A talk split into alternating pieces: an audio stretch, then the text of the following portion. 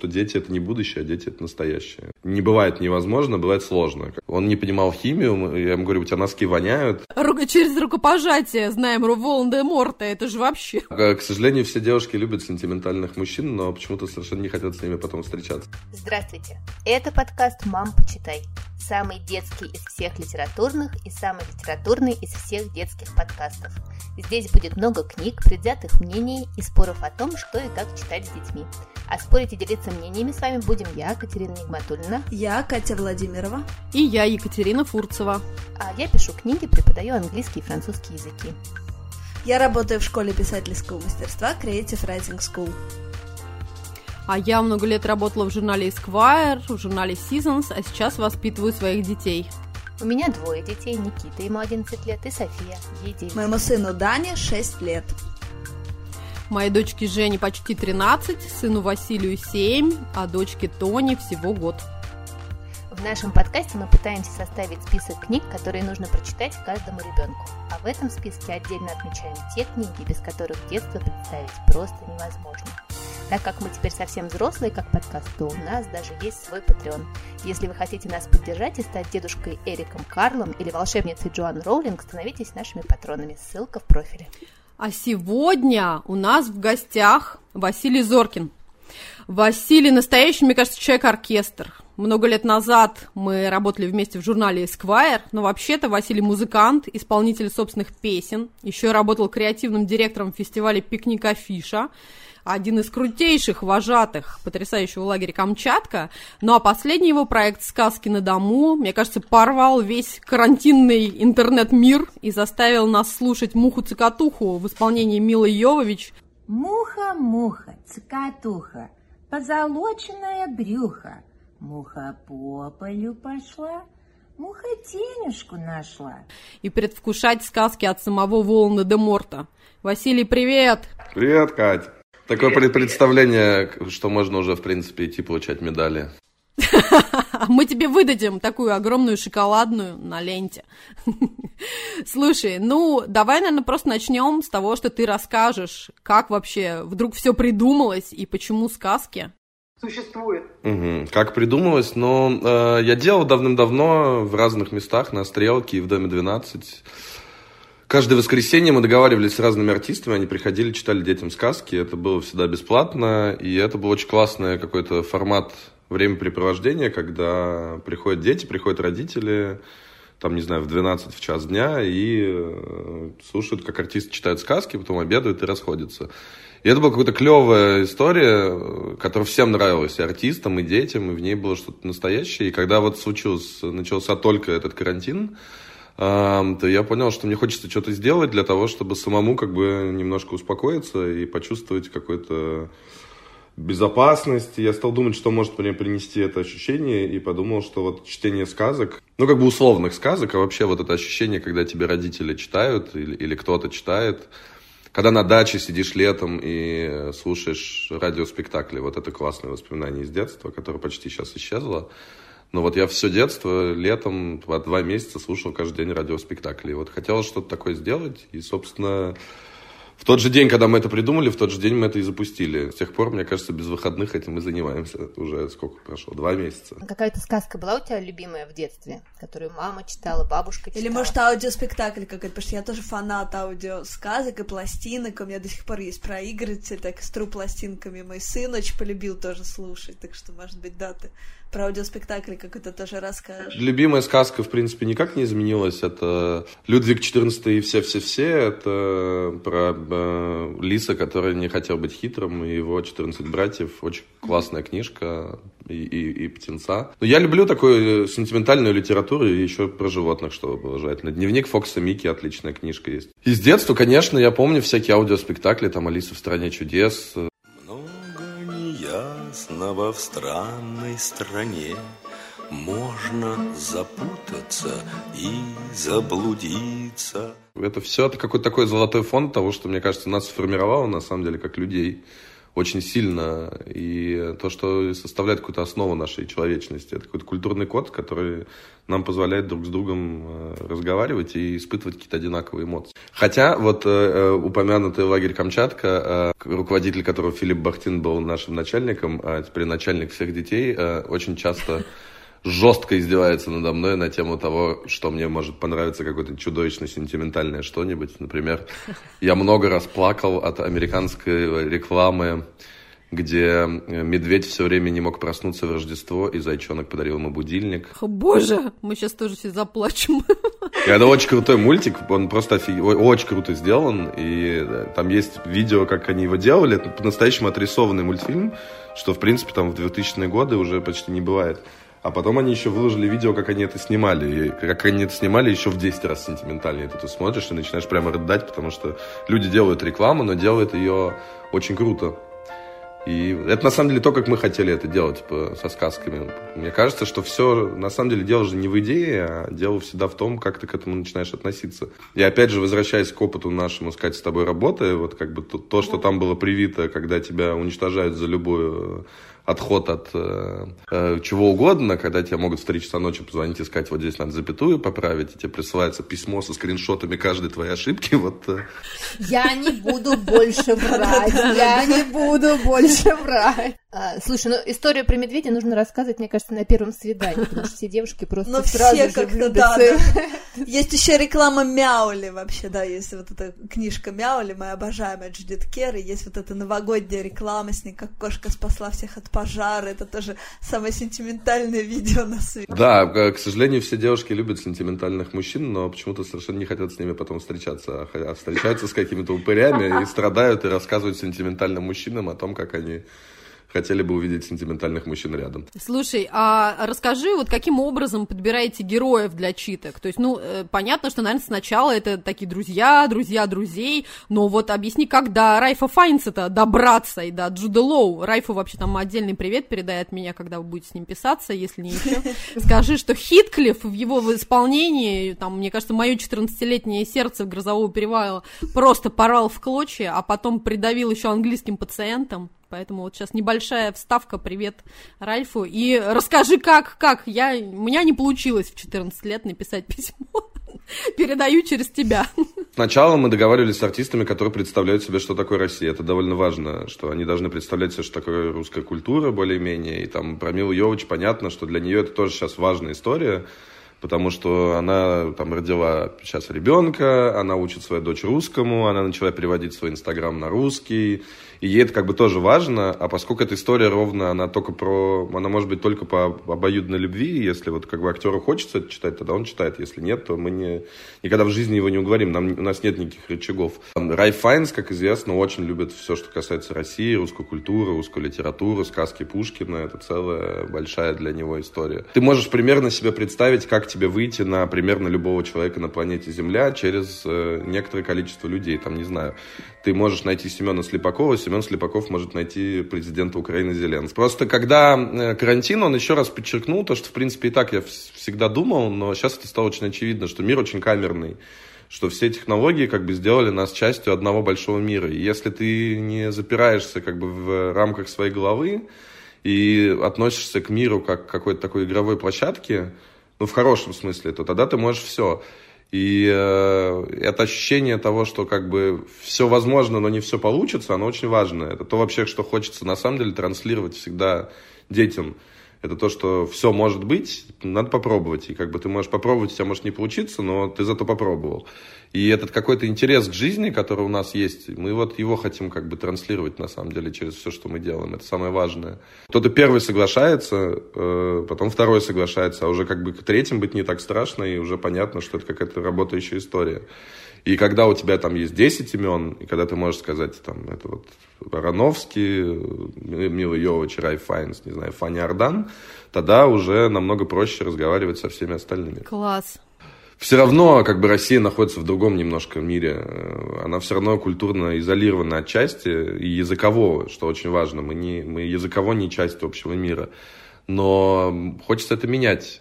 И мы на самом деле сейчас развиваемся в сторону того, чтобы делать очень большой проект, э, который будет через английских и американских актеров популяризировать русские сказки на Западе в переводах. Ну, то есть рассказывать о том, что такое вообще русские сказки. Потому что все знают, что такое итальянские сказки, все знают, что такое, там, не знаю, немецкие сказки, голландские. Но это, да, очень понятно. Есть огромная коллекция. Его зовут, я забыл, Йозеф э, Якобс. Это чувак, который собрал огромную коллекцию английских сказок, и все это знают. А, а, а что такое там русские сказки, ну, мало кто знает. А это клевый целый пласт литературы, который мы хотим продвигать. Вообще история через это продвигать разные культуры в разные места мне очень нравится. Это очень смешно, как на самом деле очень маленькая штука, она может раскручиваться миллиардом разных способов. Ты как бы начинаешь ее крутить, и ты начинаешь понимать, что из нее вылезает отсюда одно, отсюда другое. Там здесь сказки, здесь, не знаю, одежда, здесь мультики, здесь кино.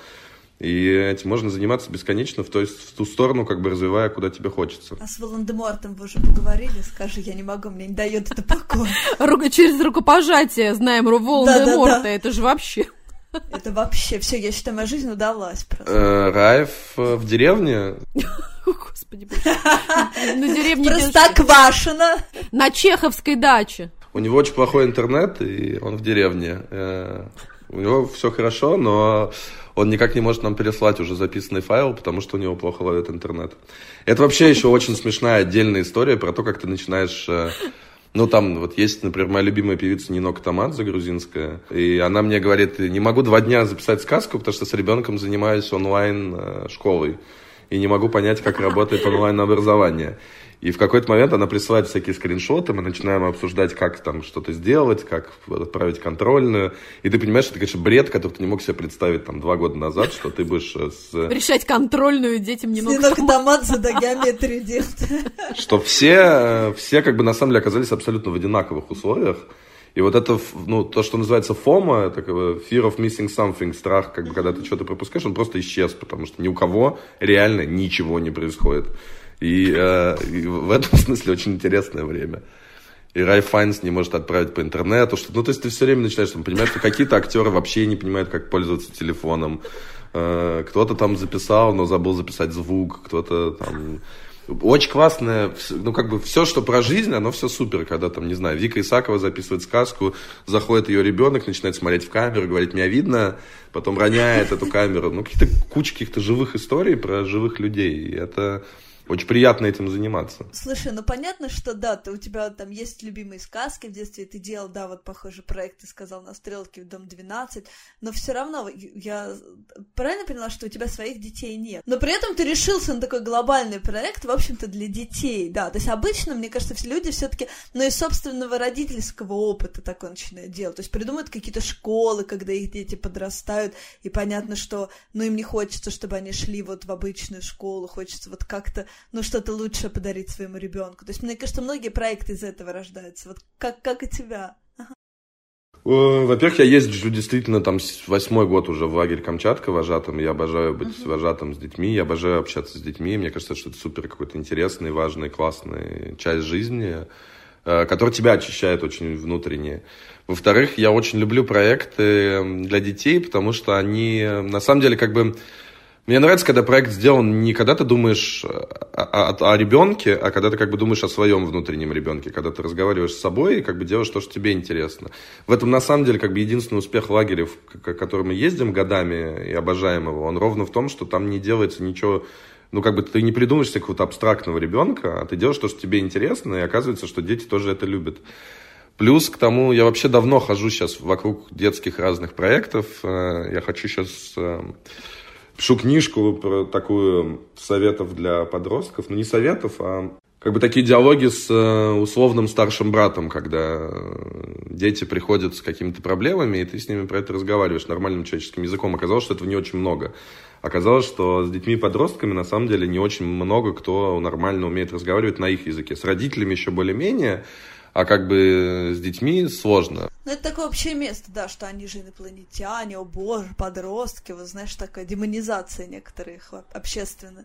Вошел в попечительский совет такого фонда «Шалаш», это благотворительный фонд, который занимается проблемами трудностей, э, трудного поведения подростков. Это подростки, с которыми не знают, что школа делать, не знают, что родители делают, э, непонятно, которые агрессивны, там, воруют, ну, с которыми что-то происходит внутри, и на самом деле никто не знает, что с этим делать. А, плюс у меня был удивительный опыт. Э, у меня есть племянник, которому сейчас э, тоже, ну, он как бы в подростковом возрасте. И он очень плохо учился, и в какой-то момент так получилось, что я с ним месяц ходил в школу на все уроки в восьмой класс с утра до вечера по, по просьбе дисциплинарного комитета школы. Они были, ну, как бы они сказали, ну, вы же, конечно, не придете никогда посмотреть, как тут ребенок учится. А я пришел. Это, мне кажется, медаль дядя года. Это вообще просто огонь, Василий. Это просто огнище, серьезно. Это дико весело для всех было, потому что, но с другой стороны, как бы помимо того, что действительно там дети не учатся, есть еще проблема то, что школа не знает, как с ними вообще работать. То есть для вот этой российской школы ребенок, который не сидит ровно и не, и не молчит, и не учит сам дома задания, он совершенно непонятный. Какой-то инопланетянин, который сразу становится негативным а умеет заинтересовать ребенка, там, не знаю, я Мише говорю, он не понимал химию, я ему говорю, у тебя носки воняют, он говорит, да. Я говорю, почему, знаешь? И мы дальше начинаем разбирать. Выясняется, что это пять разных химических элементов, каждый из которых обладает своей частью запаха. Там один это э, вялое сено какое-то, другое это жир. Ну, короче, это много элементов, которые вместе собираются. И дальше ты понимаешь, что все супер интересно. Есть такое видео, есть физик такой Ричард Фейнман, Нобелевский лауреат, и он э, в видео, ему задает вопрос, почему магниты притягиваются. И дальше он минут 50, наверное, рассказывает про все, что угодно, кроме магнитов. Э, про то, почему лед тает, почему вода плавится, как устроена Вселенная. И это дико интересно. И когда как бы дети же... Ну, я по себе помню, что ты в школе не знаешь, зачем тебе это нужно. Зачем тебе физика, зачем тебе химия, что это за биология. Ну, короче, какая-то бредятина. Всему можно научить делать все интересно. Вот. И поэтому, собственно, это, это не то, чтобы даже детский проект, это проект для всех. И нас так, так же взрослые люди слушают, как и дети. И я сам это слушаю. Для меня это показатель, что я вот иногда нет-нет, да и засну под э, Лешу Аграновича, несмотря на то, что с ним 7 лет поработал в ивент-агентстве. И, и вообще мы воем друг от друга периодически. Я думаю, мне приятно, почитал. Слушай, ну мне нравится такое позиционирование, что это проект для всех, это, это классно. А он просто тут же становится шире, потому что приходит Агранович и говорит, я хочу читать «Школу для дураков», а это детское произведение? Нет. Ну да, Соколов, это вообще но не это, Но при этом я посмотрел спектакль «Школа для дураков», когда мне было 15, и он был... Э, я тоже прочла Сашу Соколова, да, в 15 лет у меня не было денег, поэтому я приходила в книжный магазин и стоя ее прочитала, эту книжку, просто в два приема, да. Ну вот сейчас, сегодня мы разговаривали с Фандерой, который говорит, что она хочет прочитать «Похоронить меня за плинтусом». Тоже не детская книжка. Мы изначально как бы так думали, что мы не хотим делать эту историю про только известных актеров, а хотим э, делать эту историю с театральными актерами, про которых мало кто знает, вообще с неизвестными какими-нибудь людьми, которые нам просто нравятся. Ну, то есть, если завтра мы там найдем человека, который нам супер нравится, как читает, мы его, конечно, возьмем. Слушай, они сами выбирают тексты? Вот Милович сама придумала читать Муху Цкатуху, а там Оскар Уальда, Волан-де-Морт, или как-то они это там... Вы, вы им что-то говорите? Как вообще это устроено? Цензура имеется, Вась? Ты как-то им говоришь, что, блин, ну нет, ну Николай Николаевич Дроздов, только не Маугли, только не... Да, по, по странному сечению обстоятельств Николай Николаевич Дроздов будет читать Маугли. Да, Боже, обнимите Николая Николаевича за меня виртуально. Это, это одно из самых странных э, переживаний. Позавчера мне позвонил Николай Николаевич Дроздов. Э, он мне уже один раз звонил по какому-то другому делу 10 лет назад, и я помню, что он у меня неизгладимое впечатление, но когда ты просыпаешься в 10 утра от того, что тебе звонят и говорят... Здравствуйте, дорогие друзья. Э, меня зовут Дроздов Николай Николаевич. А дальше полтора часа тебе рассказывают про голопогосы, про черепах, про каких-то птичек. А у нас есть, поскольку очень много артистов, то есть, конечно, списки бесконечные. У нас э, э, ну, то есть мы пытались этого избежать, но у нас есть и Trello, и списки литературы, и бесконечная работа с тем, что мы будем читать, с кем, когда, почему. Мы пытаемся делать так, чтобы было примерно одинаково в пропорции для совсем маленьких детей, для взрослых чтобы было как это русское и не русское. Мы стараемся за этим следить. Конечно, приходят актеры, ну, часто и говорят, я хочу читать это, и чаще всего как бы мы супер за, потому что вряд ли они приходят и говорят, я хочу читать, не знаю, агитку э, Эдуарда Лимонова. В основном э, мы, конечно, обсуждаем это. И с Йович тоже обсуждали, что ну, просто «Муха Цокотуха» — это ее любимая сказка. Why not? Э, мы вот сейчас говорим с Роскосмосом о том, чтобы сказки читали из космоса. Выяснилось, что это реализуемо, что это все возможно. Мы сейчас будем делать целый блок про, про космос. Там будут они читать сначала на кораблях тренировочных в центре подготовки космонавтов. И таких проектов миллионы. То есть ты сидишь и думаешь, что еще мы можем сделать. И дальше я прихожу к ребятам, говорю, будем делать такое. Они говорят, «Э, до свидания. Вася, ну как бы очевидно уже, да, что этот проект, он вы, ну, вы, выходит за рамки карантина, да, то есть это не вот просто на карантине так потусить, то есть понятно, что это уже как это глобальная штука, да? Нет, то, что мы будем делать, это будет инстаграм-телевидение для детей и подростков э, и для их родителей. Это будет набор каналов в инстаграме разных, где будет э, много всяких сериалов, видео, кино, передачи, где мы будем заниматься уроками школьной программы, где мы будем заниматься спортом, где мы будем придумывать всякие ночные шоу, когда дети будут со звездами разговаривать, задавать им вопросы про свои проблемы, будем разбирать разные проблемы, будем э, снимать кино, снимать какие-то мультики. Ну, короче, будем много чего делать. Это будет такая, как, как Камчатка, только Камчатка про процесс, а мы про контент. Это то, чем мы занимаемся, на самом деле, сейчас львиную долю времени. Это большой проект, под которым мы нашли даже какие-то деньги, и я надеюсь, что месяца через полтора мы уже запустим его. Слушайте, а вы не хотите развивать вот э, именно этот театр микрофона, который раньше был в Советском Союзе, и был супер крутой, реально, то есть мы все на нем выросли, а сейчас сейчас таких книг для детей, начитанных вот прям как нужно, очень мало. Вот есть прекрасный э, опыт э, Анну Старобинец «Зверский детектив» начитали, просто чудесно, я считаю, прям настоящий. Мы слушали и восхищались с детьми. Не хотите делать что-то вот такое, театр? Э, ну вот мы сейчас обсуждаем с Филипенко записать книгу Коваля целиком, э, с музыкой, сделать это реальным, вот как бы как это было сделано. Он блестяще читает, он великолепный актер. А, я, конечно, хочу делать именно аудиокнижки, как в детстве, с актерами, кто, правда, умеет это делать. Есть, например, феноменальный артист Алексей Вертков э, в театре «Стои», есть э, вот Оля Белый. Ну, то есть есть много артистов, которые, правда, умеют хорошо читать, и с которыми это интереснее намного делать. Э, но это, это тоже такие большие проекты, они как бы в процессе запуска, мы сейчас обсуждаем детали, Тут проблема в том, что как бы у нас штук 20 проектов одновременно, поэтому мы немножко как бы сходим с ума. Слушай, а скажи, а есть какой-то актер и какая-то книга, вот про которые ты мечтаешь, но пока вы никак не добрались, но вот ты прям держишь в голове, что я прям хочу обязательно, чтобы этот человек у нас прочитал, и желательно вот эта история бы там, или эта сказка, эта книга обязательно у нас звучала. Я знаю, что я хочу, чтобы Том Йорк записал нам колыбельное. Я тоже очень хочу теперь. Мы работаем над этим. Я знаю, что я хочу Пачино и Шон Коннери, э, читающие сказки, мне очень нравится как идея. Ну, нет ничего нереализуемого пока что, что я вижу. То есть все, что мы хотим, мы, мы можем попробовать сделать. Это я узнаю школу Бахтоса. Помнишь, как нам на коллеги говорили, что вот этот вот нельзя, не получится, вот этот отдел закройте, да, и, как известно, э, язык ворчания запихните, извините, в жопу молчания.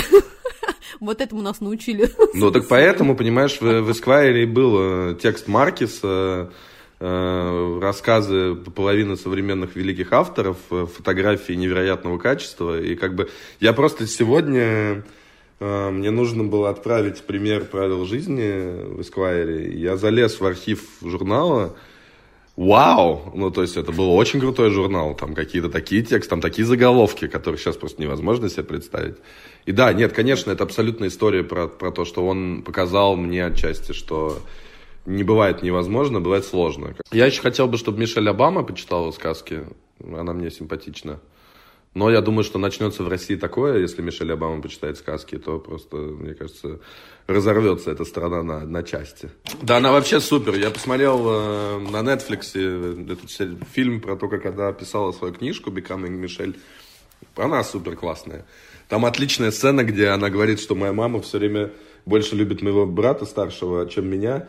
И я ничего не могу с этим сделать. И мы сидим дома на День Благодарения – и я бегаю вокруг нее, а мама говорит, а когда брат твой приедет, когда уже он приедет? Я говорю, мама, я первая леди США.